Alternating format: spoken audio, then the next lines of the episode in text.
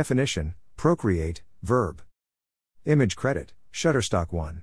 To generate, offspring or young, 2. To produce, bring into being 3. To beget offspring. Etymology, Latin procreatus, past participle of procreare to breed. God's first commandment to mankind is recorded in Genesis 1:27-28. 27 So God created man in his own image, in the image and likeness of God he created him, male and female he created them. 28 And God blessed them, granting them certain authority, and said to them, Be fruitful, multiply, and fill the earth, and subjugate it, putting it under your power, and rule over, dominate, the fish of the sea, the birds of the air, and every living thing that moves upon the earth. We have certainly dragged natural generations down to a level that God never intended for it. God created man to reproduce. This is a wonderful, glorious truth, and it is not to be made into a dirty, filthy, slimy thing as man is now doing. J. Vernon McGee, Through the Bible, Volume 1, page 17. Why is procreation important? Thousands of years before the Ten Commandments, this was the first commandment from God to mankind.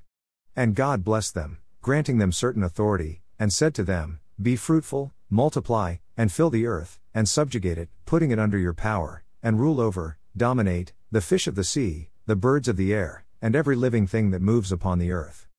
Genesis 1:28 Amplified Version. Low birth rates are a problem throughout the world. One does not have to be a genius to understand how a nation will die off if the death rate exceeds the birth rate. In the 20th century, America lost 116,516 lives in World War I and 405,399 in World War II. In 1950, at the outset of the Korean War, the birth rate in our country was 24.268 per 1,000 population, a 0.000% growth rate. Source: the low growth rate was due to the 521,915 lives lost in two world wars. Source: in 2022, at 12.012 per 1,000 population, the birth rate is halved. Our growth rate, as of June 4, 2022, is presently 0.090%. Source: demographic time bomb. The fertility rate, the births per woman of childbearing age, to sustain our population is 2.1. The fertility rate was down to 1.64 in 2020. Greater than will births in the U.S. rebound? Probably not. Gender confusion, transgenderism, and the LGBTQ activism that strives to normalize non-traditional unbiblical human behaviors are contributing to the low birth rate. Rising homosexuality naturally affects the birth rate because it is impossible for a homosexual couple to bear children.